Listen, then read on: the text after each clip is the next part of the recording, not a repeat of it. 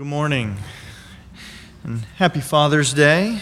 It's a, it's a unique privilege we have as believers on Father's Day to come together and worship and serve and gather because of our Heavenly Father. And what a joyous reminder it is. Um, I know all too well, because I am one, that uh, human fathers are far from perfect.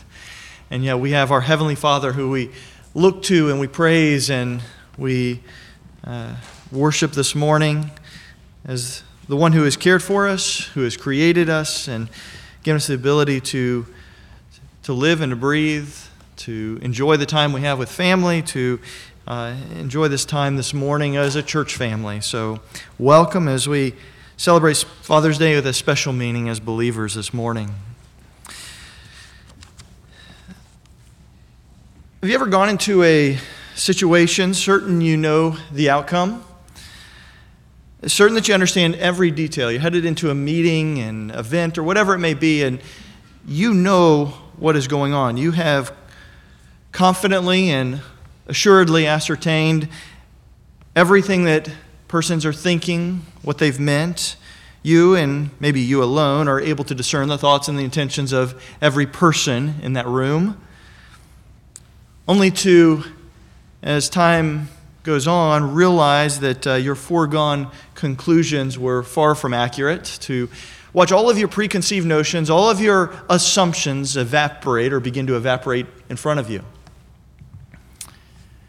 This presumption that we have, this assuming, this judging, is nothing new. It's existed nearly as long as mankind has been created.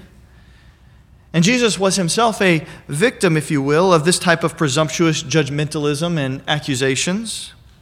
This morning, we're going to observe one of those encounters where persons approach him assuming, presuming upon Jesus and his ministry and his method of ministry. Our goal this morning, as we look at this, will be twofold. It'll be one to root out the pride and the selfishness in our own lives that leads us to the same presumptuous and judgmental thoughts and actions. And secondly, as we look at the text this morning, we're going to find our theology and our understanding of Jesus and his ministry refined. We'll be exhorted to avoid the sin of syncretism to maintain our distinctiveness as disciples of Jesus Christ as the world is continually trying to eliminate those distinctions. But as we do this, an important word of caution is to remember that the world is not our enemy. It may look like it at times, it may feel like it at times. The world's not our enemy. People are not the enemy, they're the mission field. And we need to remember that. Our battle, as Paul said to the Ephesians, is not against flesh and blood, but it's against the spiritual rulers, against the powers, against the world forces of this darkness, against the spiritual forces of wickedness in the heavenly places. So, as we turn our te- attention to the text this morning, if you haven't already opened there, you can open to Matthew chapter 9. So, we continue our study through the Gospel of Matthew. And we'll begin down in verse 14. Matthew records then the disciples of John came to him asking, Why do we and the Pharisees fast, but your disciples do not fast? Jesus said to him, The attendants of the bridegroom cannot mourn as long as the bridegroom is with them. Can they? But the days will come when the bridegroom is taken away from them, and then they will fast. But no one puts a patch of unshrunk cloth on an old garment for the patch pulls away from the garment, and a, a worse tear results. Nor do people put new wine into old wineskins. Otherwise, the wineskins burst, the wine pours out, the wineskins are ruined. But they put new wine into fresh wineskins, and both are preserved.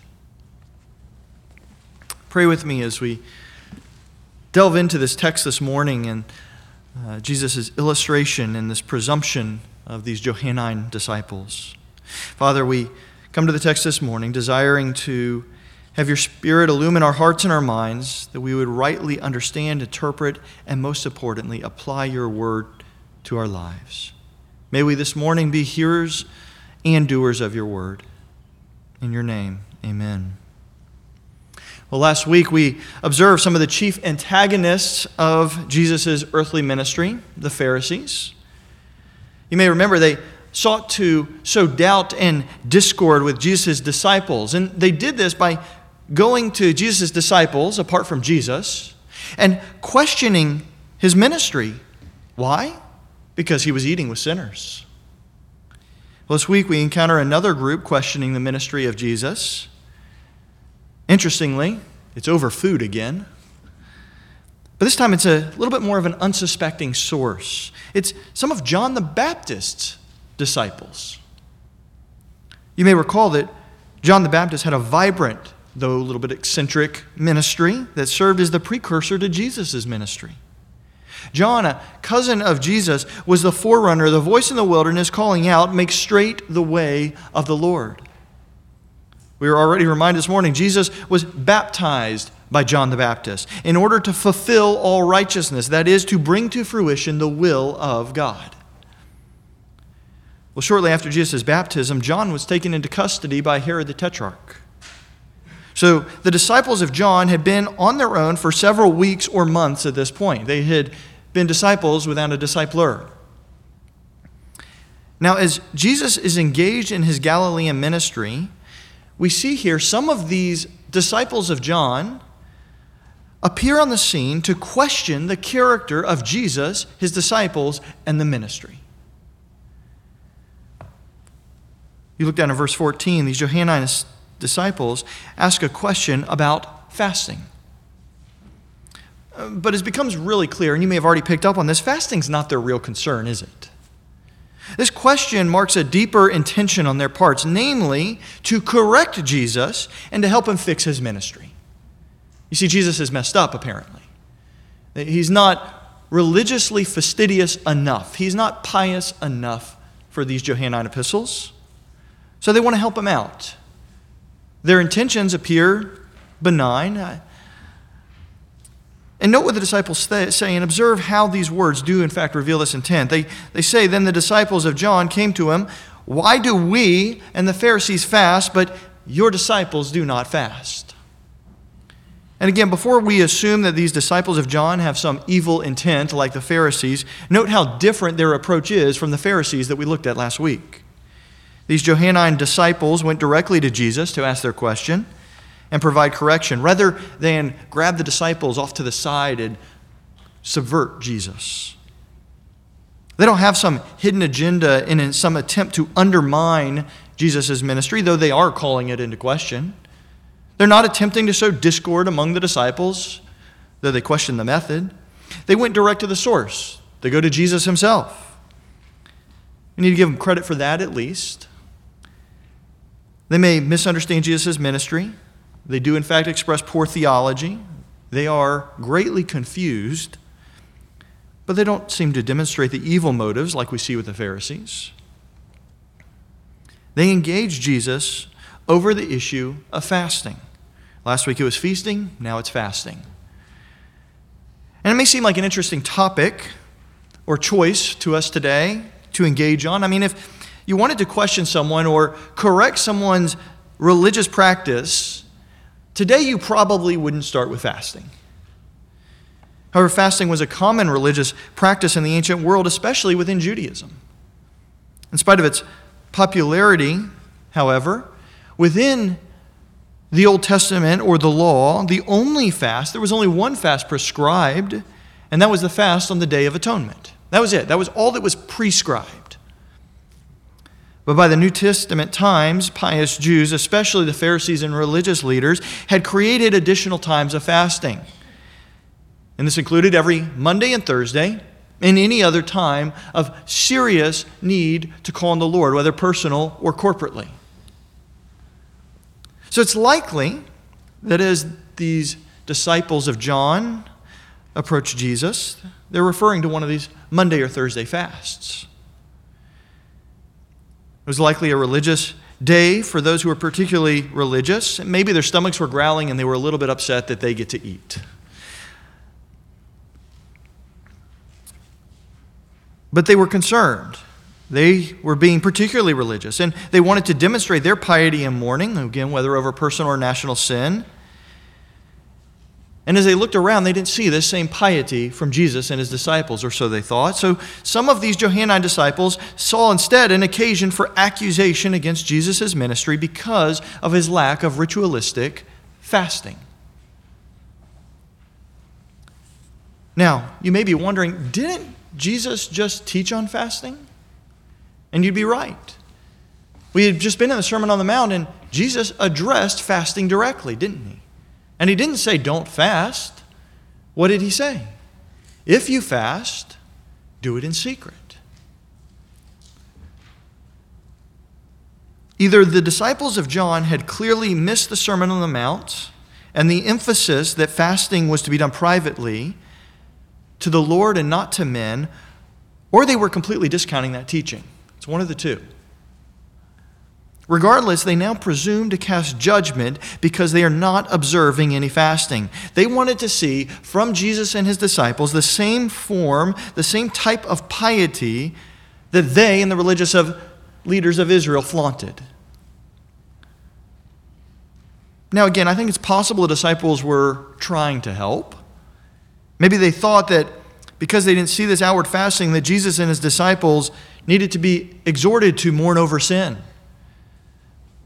to pursue more righteous living and holiness. They wanted to instruct them in the better way. But it's this presumption that, again, reminds me of how much more I am like the antagonist than the protagonist of Scripture in these stories. I'm much more like these disciples of John than Jesus and his disciples. I want so badly to read myself in as the hero of the story when really, if I'm honest with myself, and I believe it's probably true of many here today, that we are much closer to the antagonist or the villain, at least those who misunderstand and act with presumption. If we stop and think about it, we assume and presume all the time. We don't see someone pray before they eat. Clearly, they are not as serious about following Jesus. Someone chooses not to take communion one morning. Well, surely something must be wrong with them. I wonder what's going on in their life. Someone isn't singing this morning. Well, why don't they enjoy worshiping the Lord? What's wrong with them? Someone singing too loudly. Why do they only care about their own voice? Someone didn't greet me with a smile. Well, how selfish of them. Is it possible that they're hurting and they need the smile? Someone ignored me. Maybe they didn't even see you. And yet we jump to conclusions and presume over and over and over again. We assume and judge all the time. And in doing this, we expose our ignorance, our selfishness, and our self righteousness. This is why Jesus addressed this tendency within each of us to judge, to assume, and to convict others when he preached the Sermon on the Mount. Jesus wasn't talking about obvious acts of wrong and sin, but those snap judgments that we make. We're very quick to assume we know the thoughts and the intentions of the heart. We are very quick to place ourselves in the seat of God. Often without even realizing we're doing it. In response to this attitude, Spurgeon said, It would be better to be deceived a hundred times than to live a life of suspicion. He then goes on to say, Brethren, shun this vice, that of habitual suspicion, by renouncing the love of self. Judge it to be a small matter what men think or say of you. Care only for their treatment of our Lord. Well, these Johannine disciples have judged Jesus and his disciples, and they're now trying to set them straight. By the way, as another parenthetical, this is exactly the opposite of what biblical counseling and discipleship should look like. You don't go to someone with a foregone conclusion to correct them. You go to learn, to actively listen. You slowly and carefully draw conclusions. And so we see these errors here of these Johannine disciples in the attitude, the thinking as they approach Jesus, but that's not the only error. There's an additional error that you can observe in the question of the disciples. And again, It's not just these disciples, it's us. Where the first mistake was in their attitudes and assumption, the second is with their theology. Notice that this group of John's disciples, notice what they do. They identify three entities here. You see the three groups they identified, right? The first are themselves, and then the Pharisees, and then Jesus and his disciples. You have these three groups. And what they are implicitly saying is that there should really be no distinction in our religious practice, no real difference between these three groups.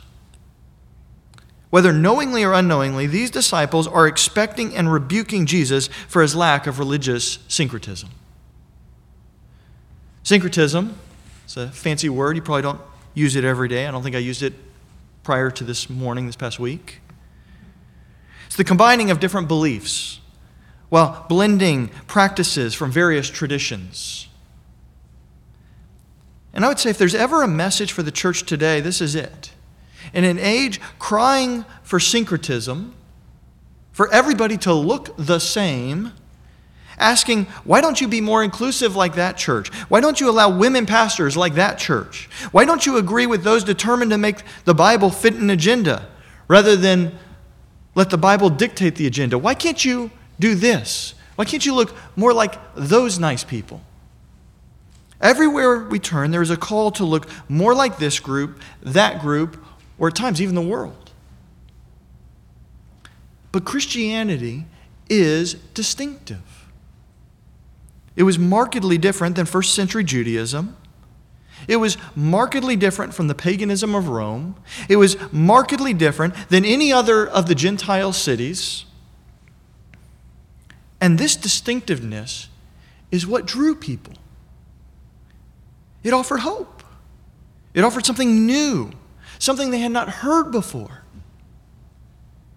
When the church looks like the world, when it loses that distinctiveness, it loses the saltiness and the light that we saw in Matthew 5. See, the error of John's disciples is that they perceive or expect nothing different from Jesus and his ministry than they had seen in all the religious piety of their day. So Jesus sets out to disrupt this thinking. These disciples of John had added to the teaching of John, and they had added the ascetic religious demands of the Pharisees, and they expected Jesus' disciples to do the same thing. Jesus corrects this wrong thinking about who he is and what he expects from a true disciple with three masterful word pictures.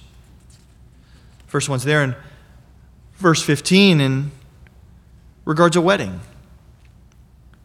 And Jesus skillfully parries the accusing question and responds with a answer that cuts deep. This passage, though it talks about fasting, is not a passage about fasting. It doesn't teach us anything about fasting other than verifying its appropriateness after the time of Jesus. In other words, there's nothing wrong with fasting. Instead, Jesus is teaching and explaining the significance of his identity and his ministry and the important implications it has for man made religious systems. The first thing that Jesus does is expose the inappropriateness of the Johannine disciples' question. And he does this by asking, Would you suggest fasting at a wedding? Would you really take a joyous occasion, one of celebration, and turn it into mourning? Weddings are a joyous celebration. In first century Israel, they would last days. They knew how to throw a wedding. People would come from out of town, so let's make the most of their visit. And it would go on, and it was a joyous time. The expression here, wedding guest, is uh, maybe a little more literally, the sons of the bridal hall. And it refers particularly to that group of wedding guests who stood closest to the groom. We might call them the groomsmen today, but it may have been men and women who stood close to the groom. They played an essential part in the wedding ceremony. And these people are necessarily preoccupied with the marriage. That's why they're there. Mourning and fasting is the furthest thing from their minds when they're there with the bridegroom celebrating the wedding. And so the answer to Jesus' question is obvious. The bridegroom's attendants cannot be fasting while the feasting is at its height and the bridegroom is here. That would be ridiculous. These disciples of John have totally misunderstood the ministry and message of John himself. And now they've misunderstood Jesus' ministry. I might be going out on a limb here, but I would suggest these are not the best and brightest of John's disciples. John clearly understood who Jesus was in his ministry. He had proclaimed it when baptizing Jesus. In fact, the reason Jesus uses the wedding analogy with these Johannine disciples is because John himself had used the wedding analogy. In John 3:29, John said, "I am the best man of the bridegroom." And so that picture had already been painted. All Jesus is doing is using a verbal allusion to the same image. When Jesus uttered those words, it should have cut deep to those disciples. This response by Jesus should have stung with surgical precision. They should have recognized immediately the wedding imagery from John's preaching, and they should have, should have recognized that they have missed the message. They're looking for something that fits the culture, something that's easily adapted to Judaism with its outward appearance of piety, and they could not be more wrong. Note, too, that Jesus does not say there's to be no fasting as long as the festivities go on. Notice where he focuses our attention. It's as long as what? The bridegroom is with them. In other words, all worship is relegated and ruled by Christ. He is the center, He is the one who creates joy, He is the reason for celebration and worship. This bridegroom imagery is used throughout the Old Testament. Jesus' words are, as D.A. Carson says, implicit, implicitly Christological.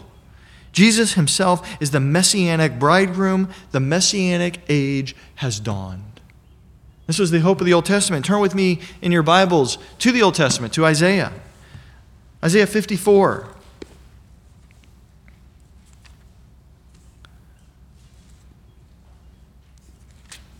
Isaiah writes in Isaiah 54, verse 5 Behold, your husband is your maker, whose name is the Lord of hosts. Your Redeemer is the Holy One of Israel, who is called the God of all the earth.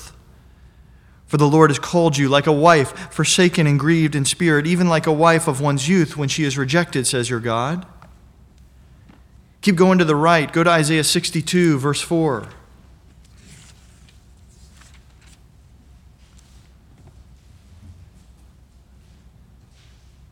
There we read, It will no longer be said to you, forsaken, nor to your land will it any longer be said, desolate.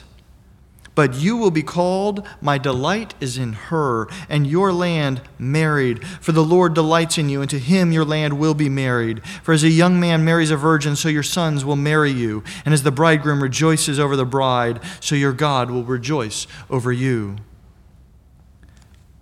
Turn to the book of Jeremiah, further to the right in your Bibles.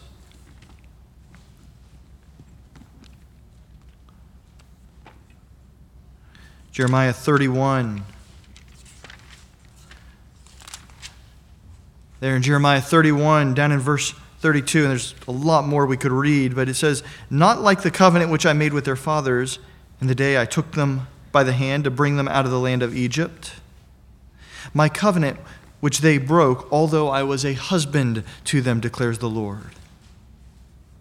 We read from Hosea 2 this morning, and I'll just mention that first verse or one of the first verses we read in verse 16. It will come about in that day, declares the Lord, that you will be called, that you will call me Ishi that is my husband, and will no longer call me Baali, which is my master.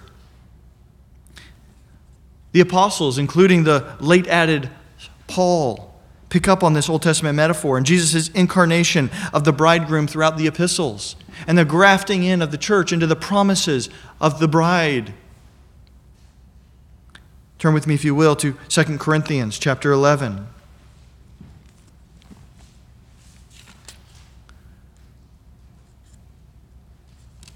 There we read in verse 2 For I am jealous for you with a godly jealousy. For I betrothed you to one husband, so that to Christ I might present you as a pure virgin.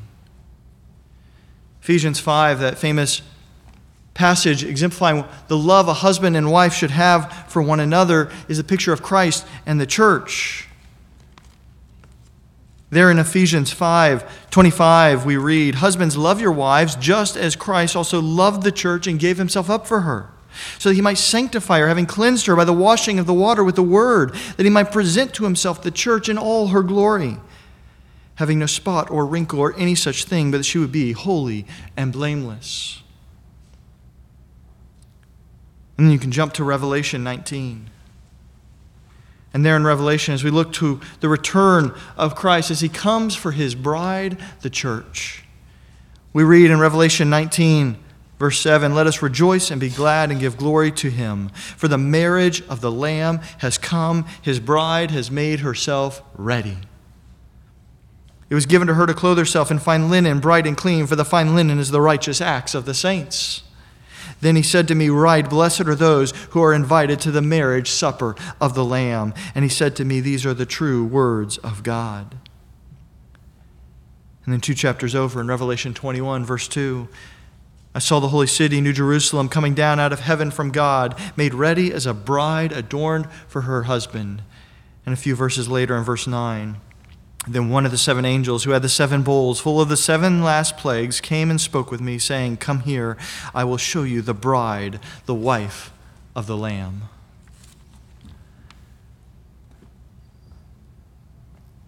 Jesus didn't say that fasting was wrong or that it was inappropriate here, just that it was inappropriate while the bridegroom was present.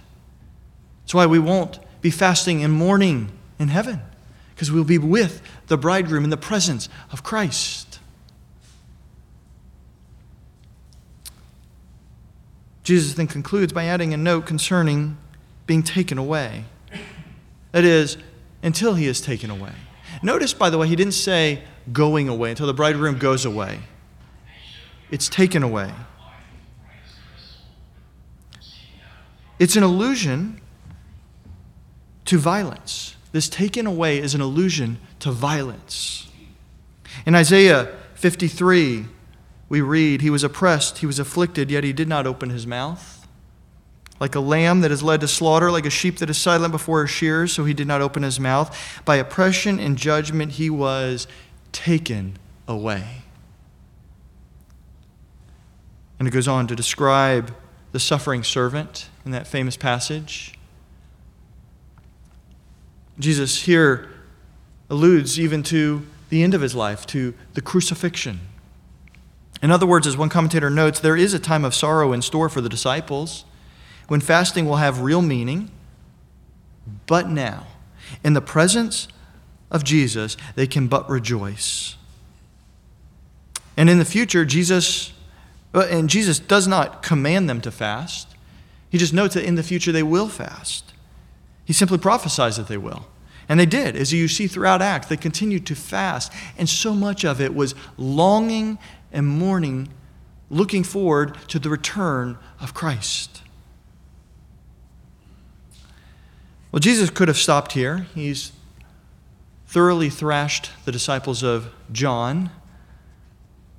But he isn't done. He gets more serious regarding their theological imprecision and misunderstanding in verses 16 and 17. Jesus turns from simply correcting their thinking now to a further rebuke of the danger of what they are trying to do. And Jesus uses two more word pictures to demonstrate the danger of trying to add to his ministry the trappings of Judaism. You see verse 16. It provides a picture of clothing, of mending older and torn clothing with the new, which results in a worse tear than you had to begin with because it stretches. Put simply, Jesus is not trying to patch up old Judaism. With all the added rituals, fastings, and practices, he is bringing something new. Anything other than a recognition that Jesus has come as the fulfillment of the old covenant and ushering in the, of the new covenant will result in something worse than before. That is, by the way, one of the great dangers of legalism. Legalism is a recapitulation of Judaism with its man made rules and regulations that are said to be founded on Scripture. And it is so dangerous. It has the appearance of wisdom, but it lacks substance. Well, Paul's emphasis in the overall passage was a little bit different. He makes the same observation about legalism in Colossians 2, and you can turn there to Colossians 2:20.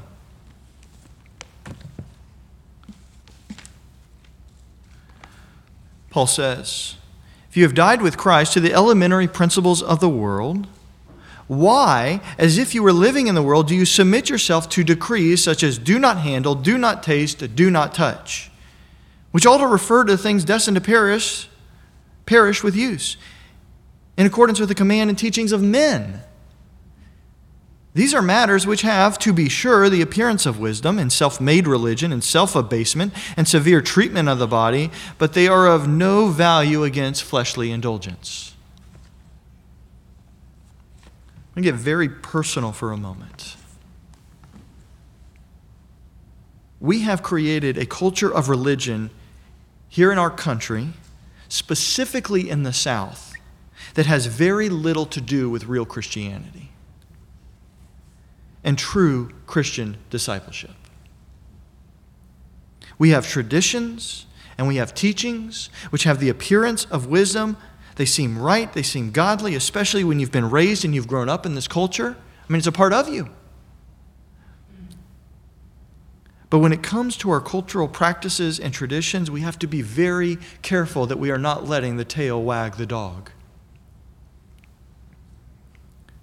Our responsibility as believers here, now, where we are living today, is not to patch up this southern religion, especially where it demonstrates burdensome or legalistic practices.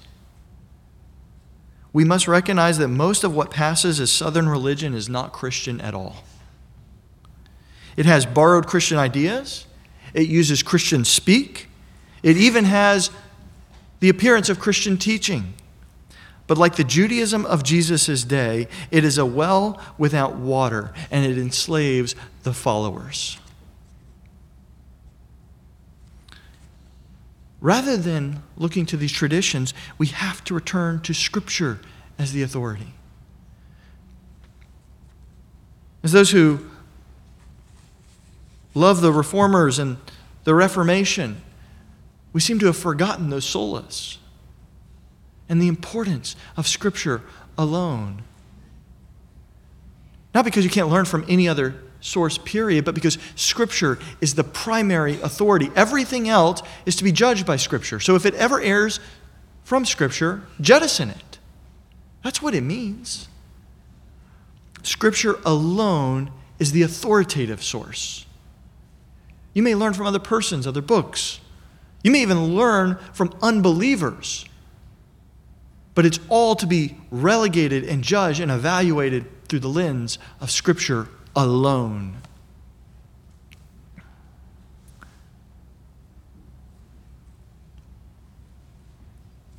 We must submit ourselves to Scripture, not the traditions of men. The pull of culture or any other thing that may seek to influence us. The problem with allowing cultural Christianity to be the barometer is that culture changes.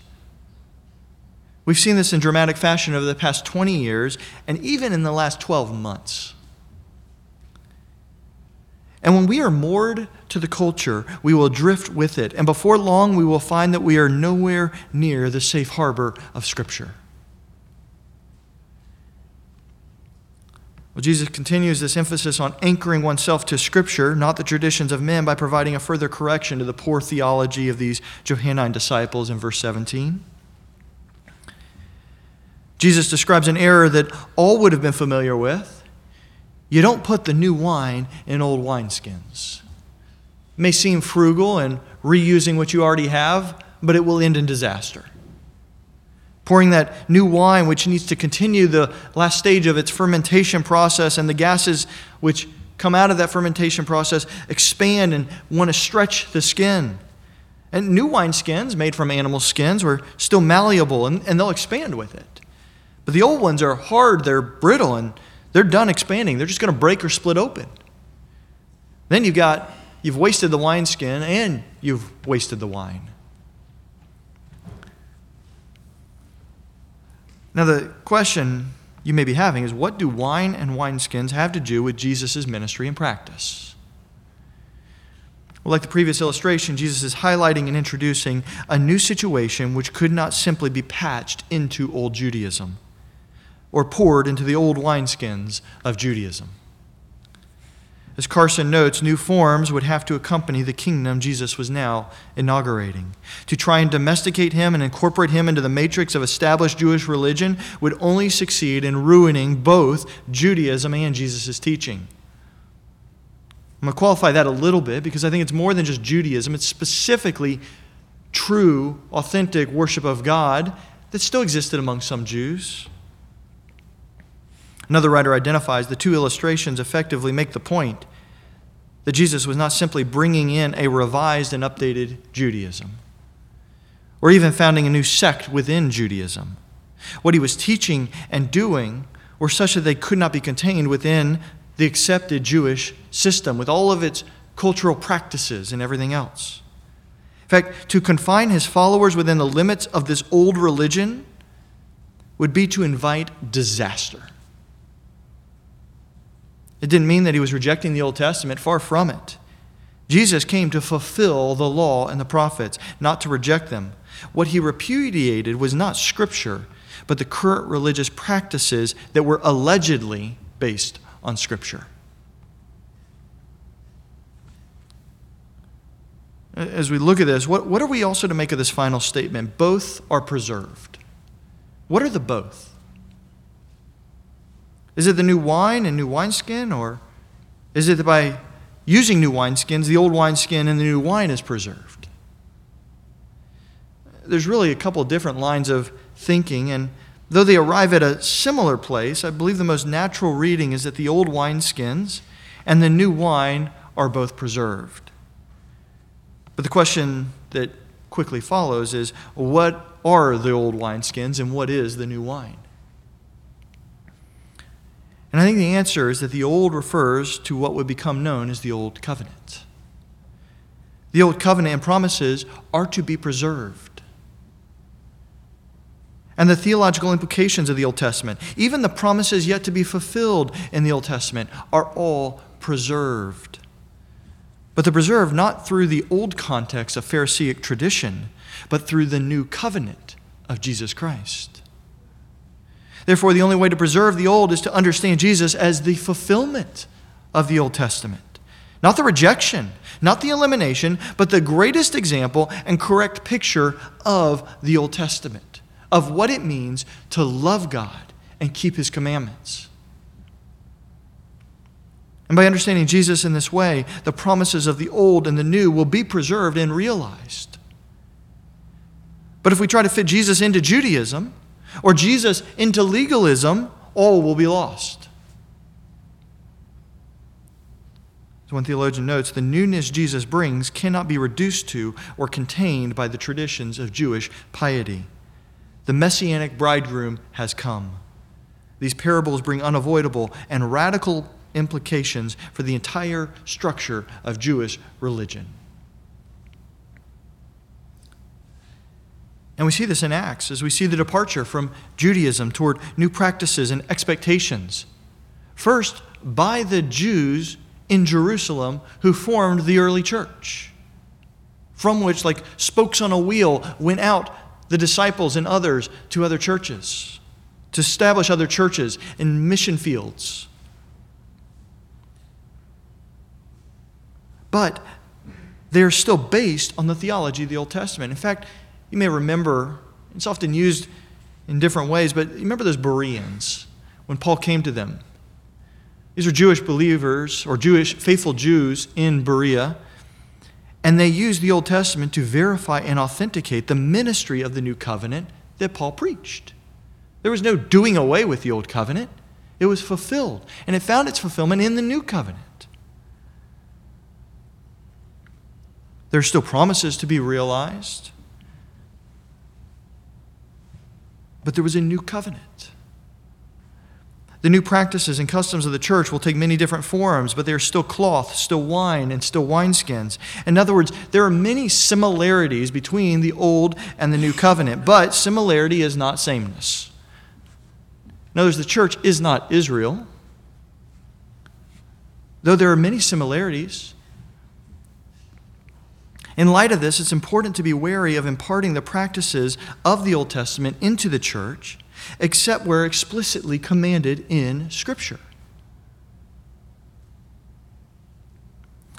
Also, as we think about the old, there's a couple words of warning, especially in this church age, as we think about the Old Covenant and the Old Testament. One, the principles upon which earlier practices were founded have not gone away. The practices may have changed, but the principles have not. God has not changed, His character is no different. Secondly, we must not despise the old practices, especially those that are prescriptive in the Old Testament. As Paul says, the law is a tutor that leads us to Christ. Doesn't mean we have to put ourselves under them, but it's, we don't despise them.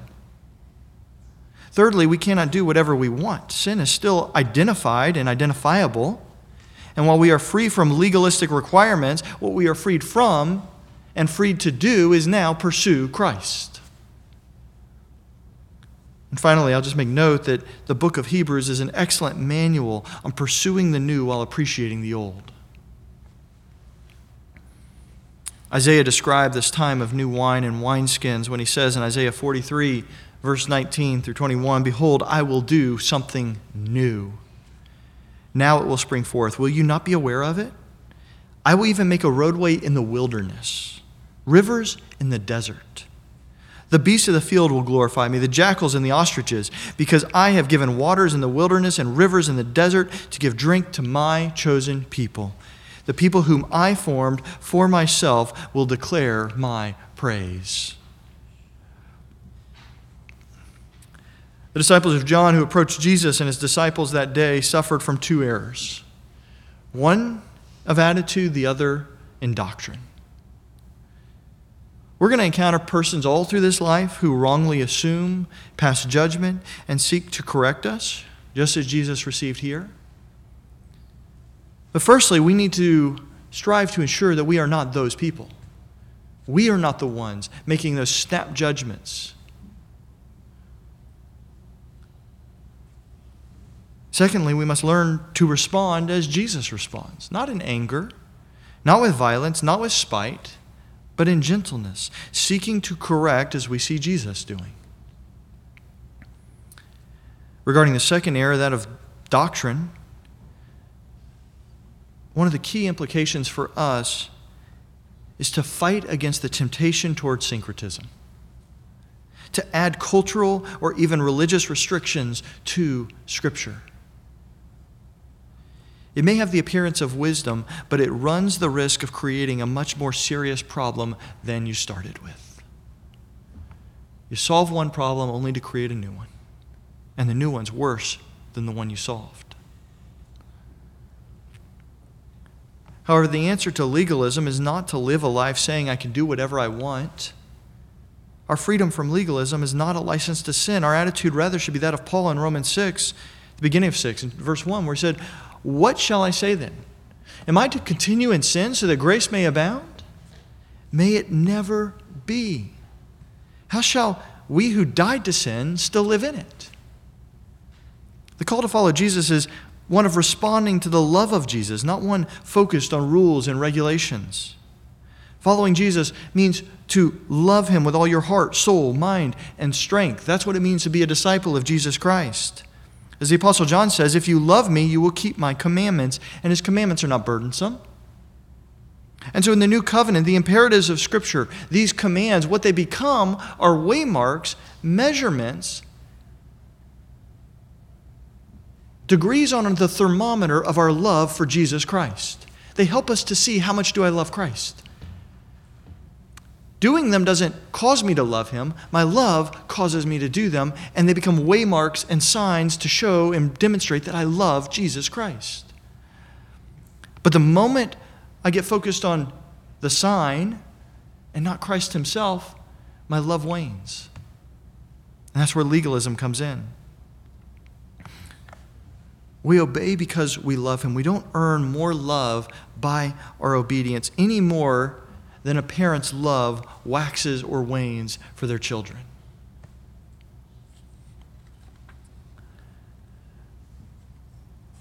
There's much in this passage, some of which is very convicting for myself.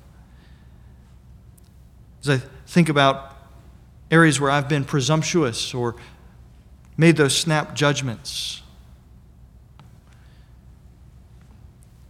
As disciples of Jesus Christ, we're called to reject that, to flee from that, so that we can demonstrate His love to the world around us. Again, going back to where we started, this world, this culture, those who differ from us are not the enemy.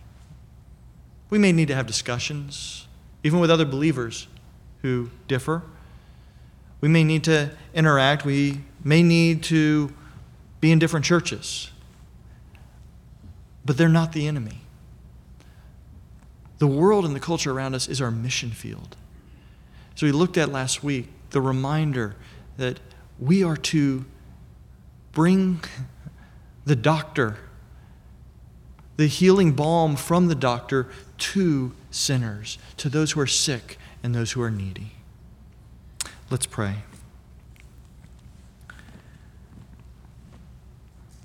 Father, we come this morning confessing our selfishness at times, our presumption, our arrogance. Father, forgive us where we have done this. Help to make us attune to where we make those snap judgments. Father, help us to instead look to demonstrate your love, to show grace, to show forbearance, to show gentleness, to put on the fruit of the Spirit. And Father, with regard to our thinking, may we rightly esteem you. May we worship you. May you be the center of all of our worship and our praise. May we long for your return, but in the meantime, help us to be faithful in proclaiming the hope of salvation, of maintaining our distinctiveness in a world that wants us to look just like it, that thinks, wrongly so, that because we don't look like them, we must hate them. Help us to overcome that through our actions, through our words.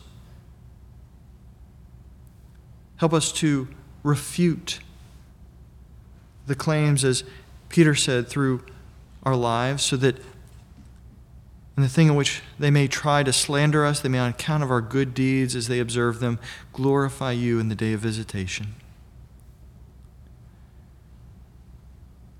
We pray these things in your name. Amen.